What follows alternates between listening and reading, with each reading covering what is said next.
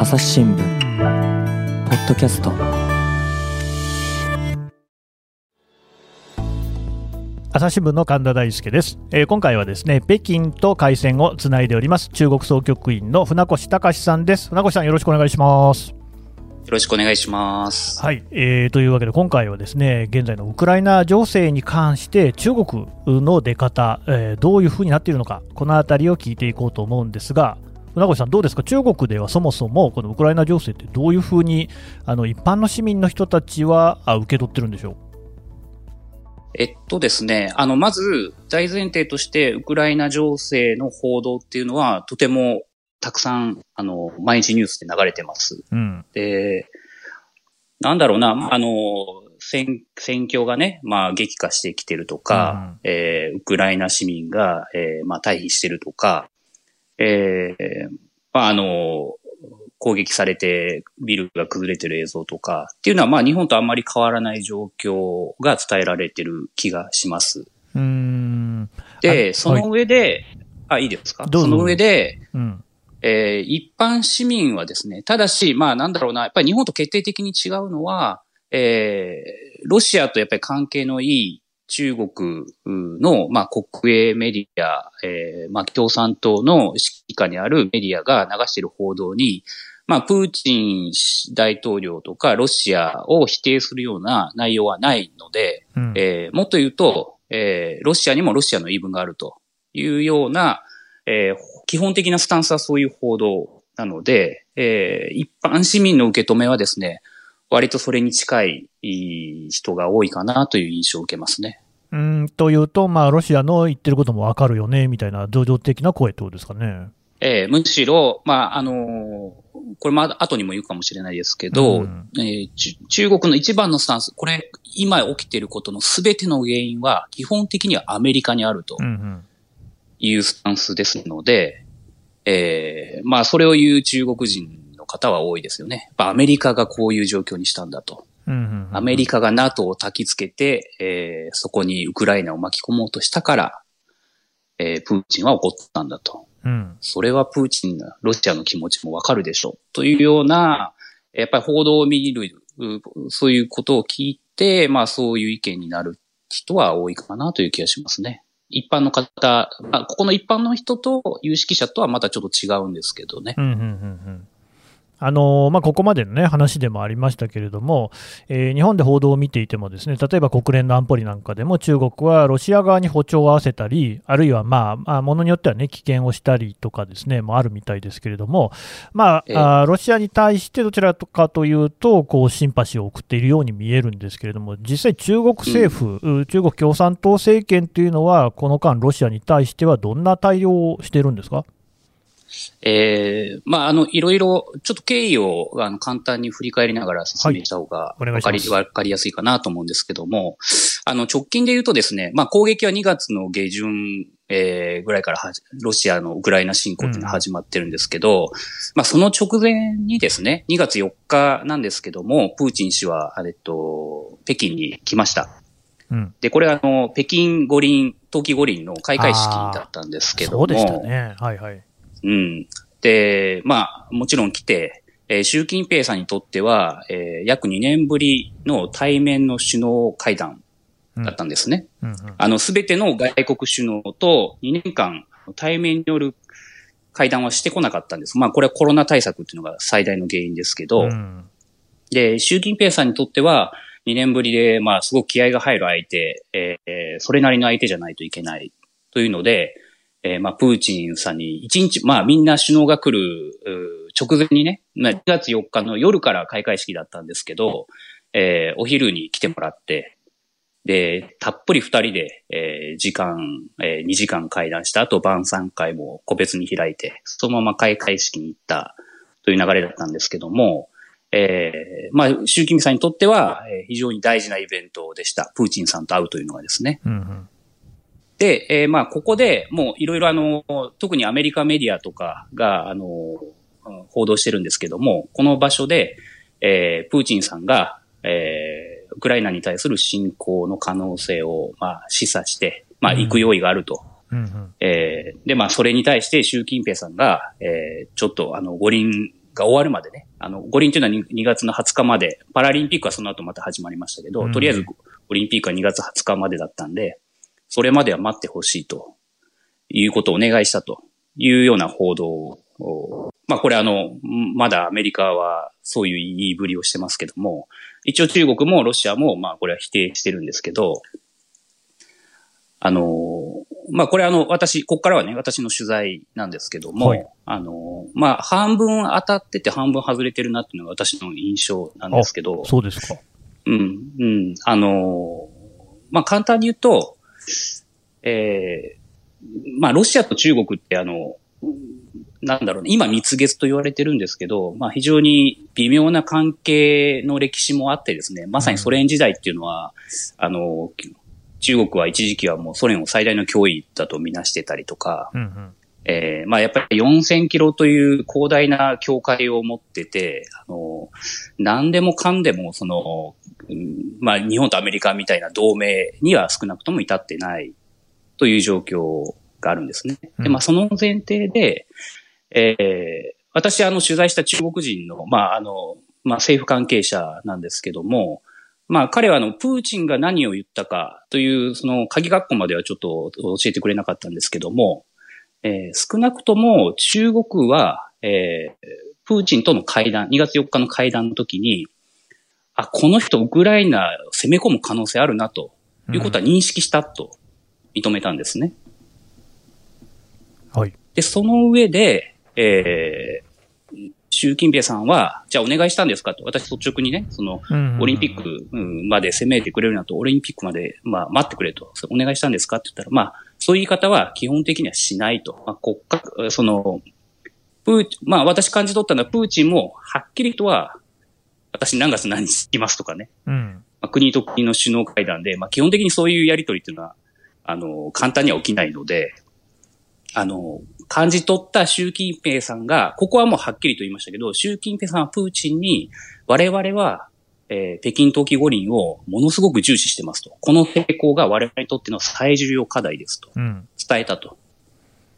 で、ここから先は、まあ中国政府関係者の、えー、評価でしたけど、私は、えー、彼が言うには、私は、えー、プーチンは中国の意図を、えー、まあ感じ取ってくれたと。うんうんうんまあ少なくともオリンピックやってる間には、ウクライナ侵攻によって世界が混乱をし、まあオリンピックがどこへやらという状況を生み出さないように、プーチンは習近平さんに配慮してくれたと、私は感じていると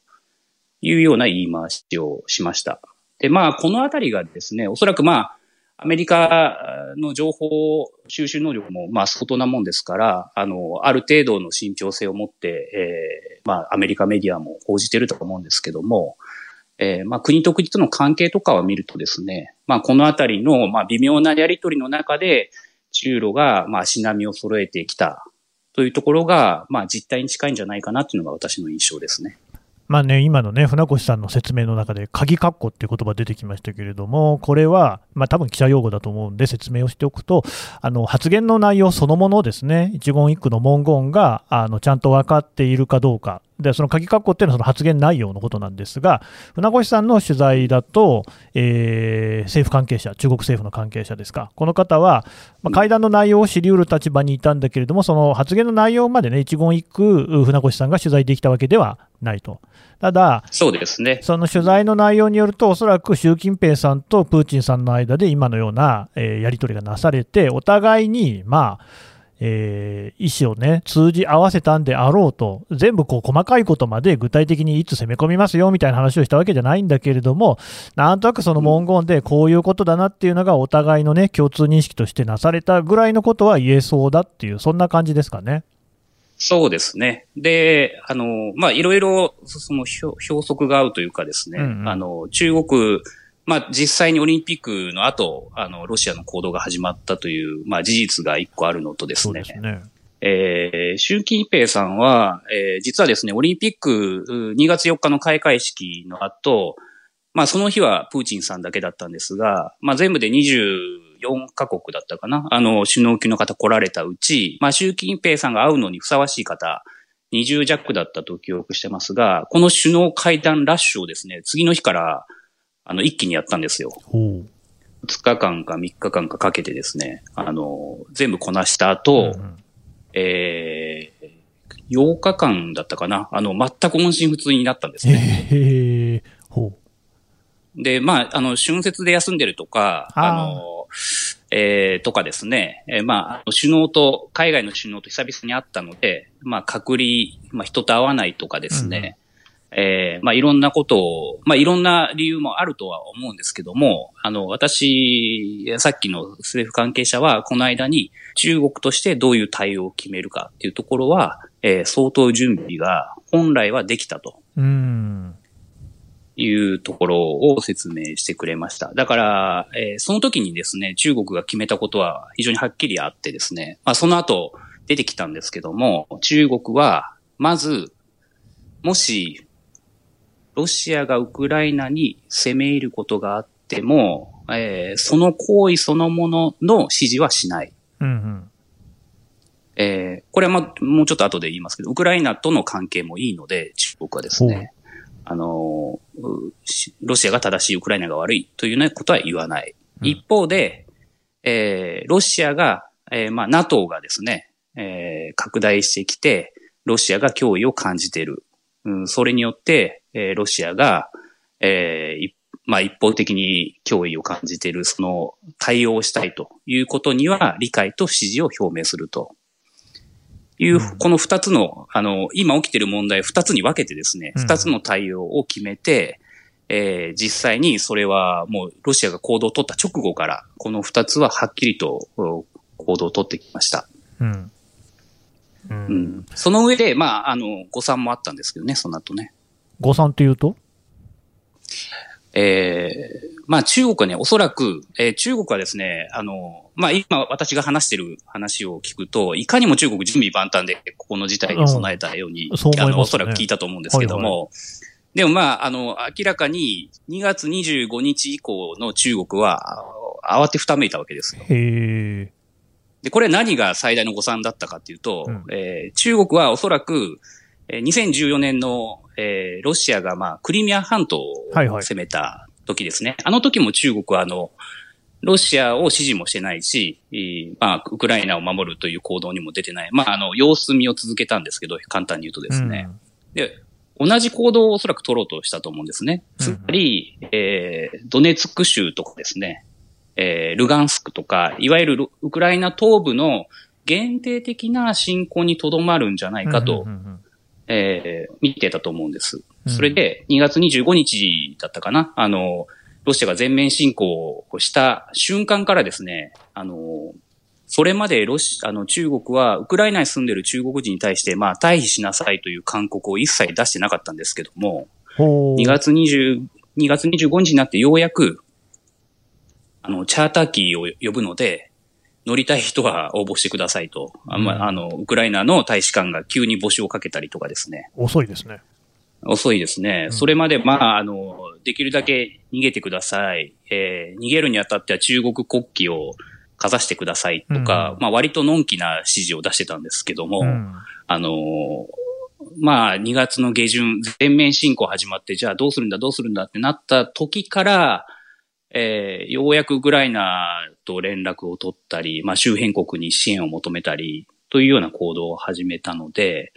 えー、ここまで、ロシア、プーチンさんがここまで、えー、ウクライナに対して全面侵攻という形を取るということは、中国としては明らかに予測してなかったということが外形的には伺えますね。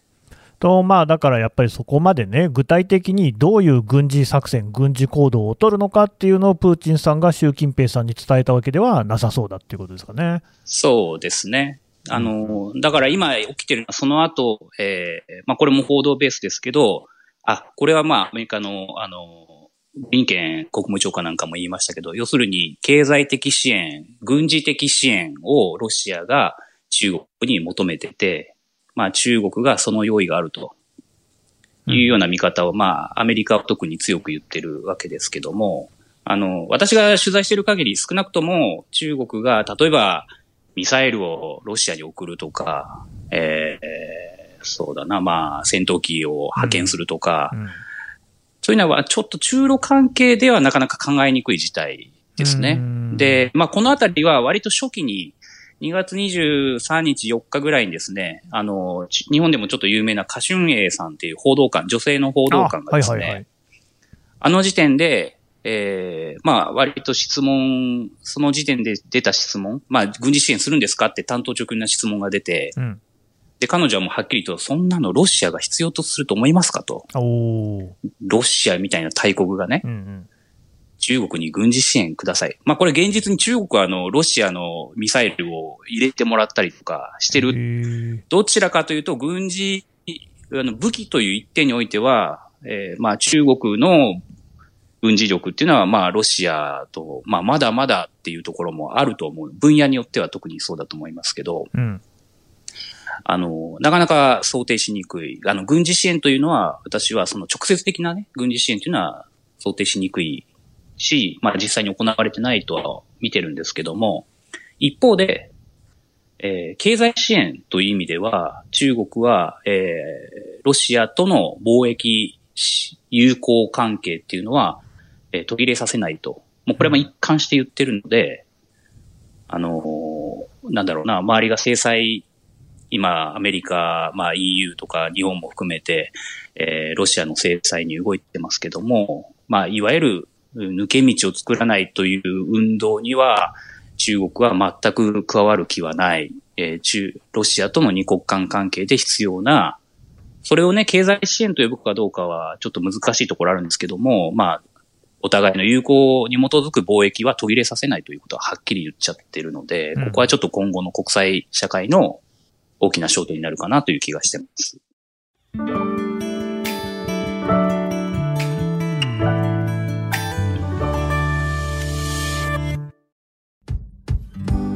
難しいニュースもポッドキャストで解説を聞くとちょっと理解できるかも。朝日新聞デジタルのコメントプラスって知ってる？テレビでおなじみのコメンテーターや記者が記事の背景やその先について投稿しているよ。もっと深く。もっとつながる。朝日新聞。あのちょっと基本的なことを確認しますけれども、はい、中国とロシアっていうのは、例えば日米同盟だったり、NATO だったりというような軍事同盟は組んではいないんですっけ？えー、っとですね、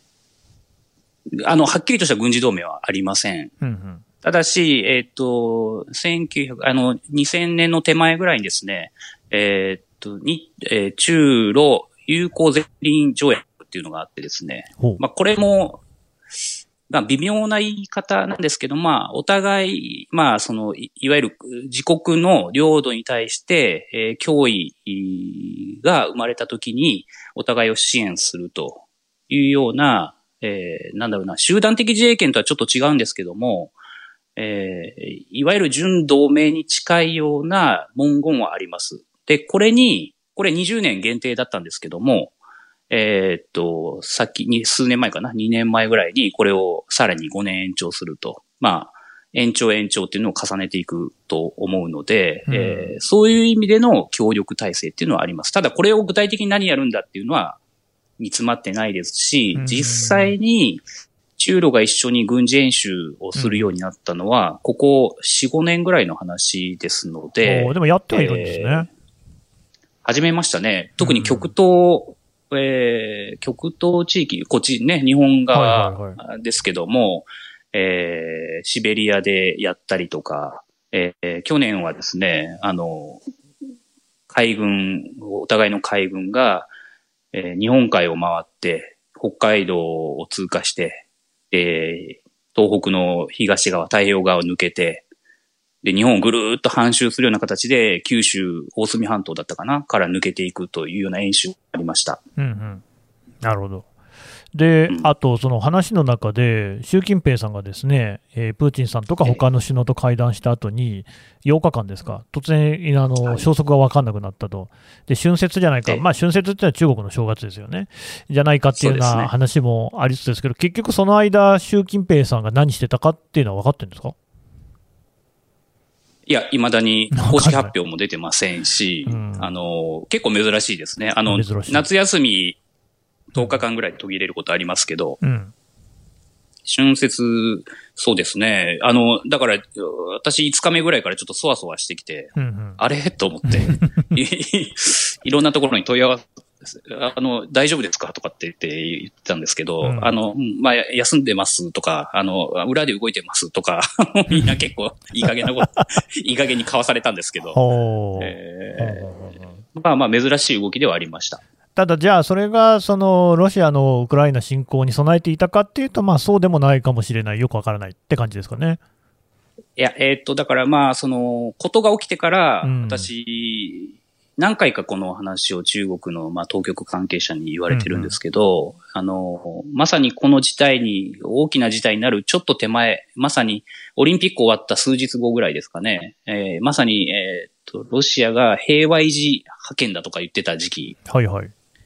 あの時期の取材に、えー、中国の当局関係者が、いや、もう準備万端なんですみたいなことを言ったわけですよ、私にね。で、その時はまだ中国は読み通りだったと思うんです。ある、ある意味では。うんうん、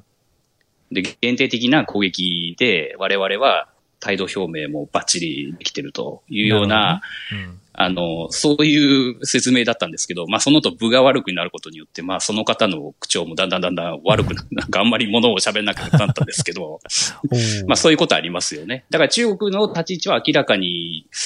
計算違いもあって、今ちょっと微妙な立ち位置になっていることは間違いないと思いますね。だからまあさっきの説明にあった、そのロシアによる攻撃っていうのがドネツクとかね、ルガンスクっていうところに東部の一部に限定されると思っていたら、まあ、あの首都のキエフも含めて全面的な侵攻になったっていうのは完全に読み違いだったっていうあたりが透けて見える感じですかね。そうですね。まあ知ってましたとあんまり言えないし、うん、それは自国民避難させてないので、おいおいおいあの、知ってましたとなると、うん、じゃあなんで退避させなかったんだとなるし、うん、で完全に知りませんでしたとなると、あんたらじゃあ2月、うん。うん、その、プーチンさんわざわざ読んでね、うん、そうですね。やっぱり中ロってそんなもんですかっていうのも、実は中国には都合が悪くて、うん、ただ実態として、その、プーチンさん、どこまで何すんのと思ってるっていうのが、えー、今3月、これ収録が3月末ですけど、今、はいはい、今の中国の、えー、現状じゃないかなと、ずっと、まあ、プーチンさんがどこまで何やるかっていうのを、うん、えー、この先までは、この先のシナリオまでは改陳されてないのではないかなと、私は見てます。なるほど。あのもう国際社会に関して言うと、欧米はもちろん当初からですけれども、かなり国連の、ね、様子なんかを見ていましても、それ以外の地域の国も含めて、やっぱり今回のことに関しては、ロシアの、ね、ウクライナ侵攻っていうのは、どうにも肯定できる部分がないと、でロシア非難っていう方に動くっていう国が増えているし、まあ、大部分だっていうようなことだと思うんですよね。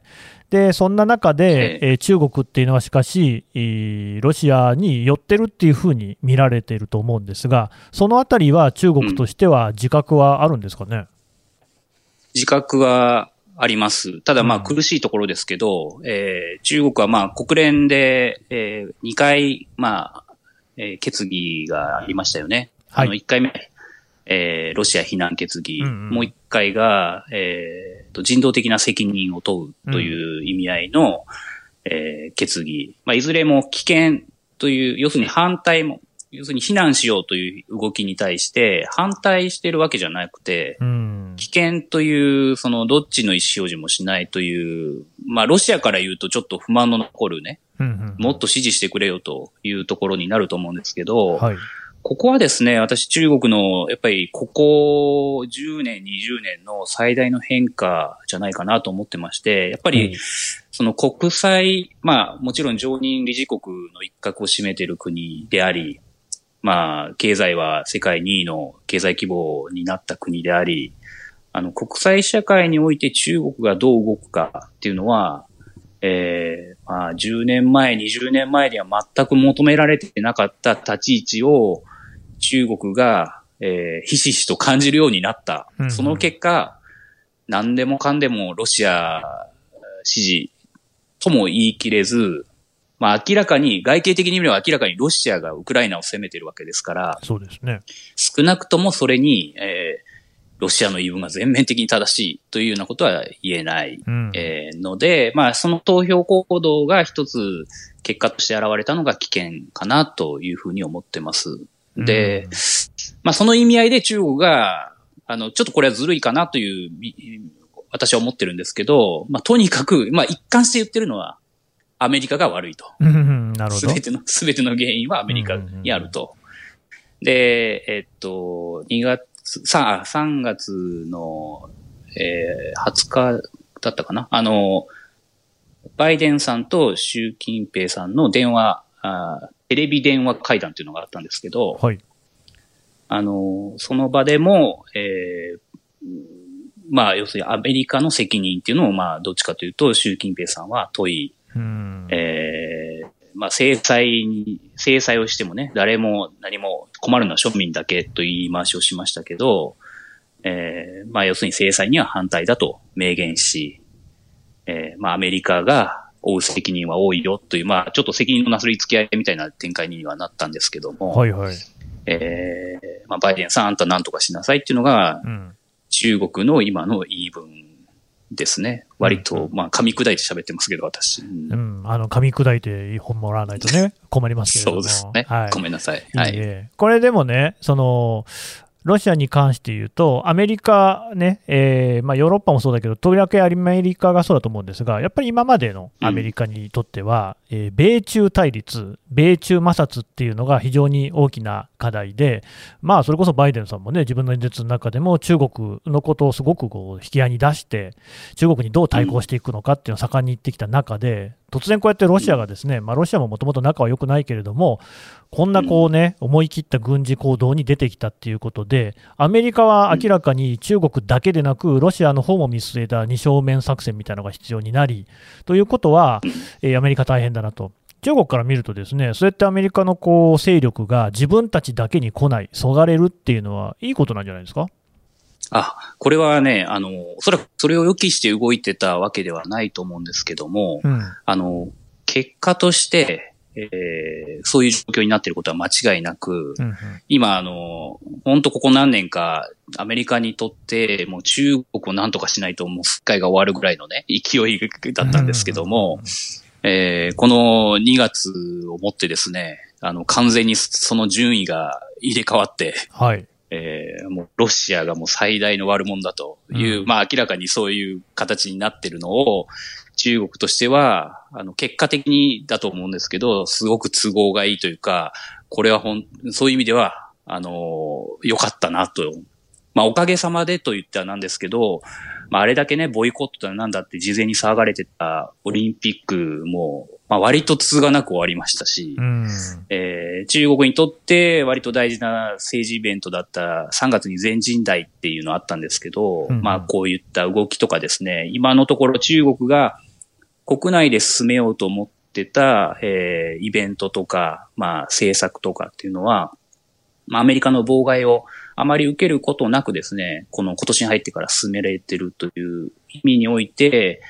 えー、ロシアのこの事態っていうのは、まあ中国にとって、まあさっきね、困ってる困ってるって言いましたけど、悪いことばかりではないという現実があるのは確かですね。うん。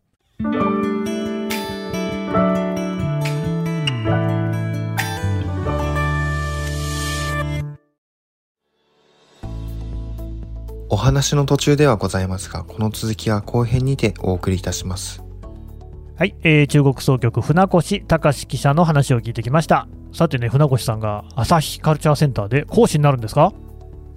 あそうですね。すいません。なんか、ば、宣伝、宣伝というか、いいですか？ちょっと。いいですよ。いいですよ。はい。やってくださいよ、バンバンとね。はい、ご、いやいや、ご紹介。あの、朝日カルチャーセンターというところでですね、うん、あの、連続講座っていうのが4月から始まります。えっ、ー、と、第2木曜日、第4木曜日の夜ですね、10からスタートなんですけど、えっ、ー、と、ズームを使って、えー、ウェブのセミナーを6回シリーズでこれ、えー、特派員がリレー方式でやっていくんですけど、その一番最初、4月14日19時スタートなんですが、えー、結構、おどろどろ、特派員は見た、習近平とは何者かという題で、私が私が、えっ、ー、と、こう、講演というか講師を務めます。いいですね。あの、ちょっと、有料なんですけど、あの、ぜひご関心あれば、あの、ホーム、これ朝日カルチャーセンターのホームページで見れますかね。うん、あの、申し込みいただければと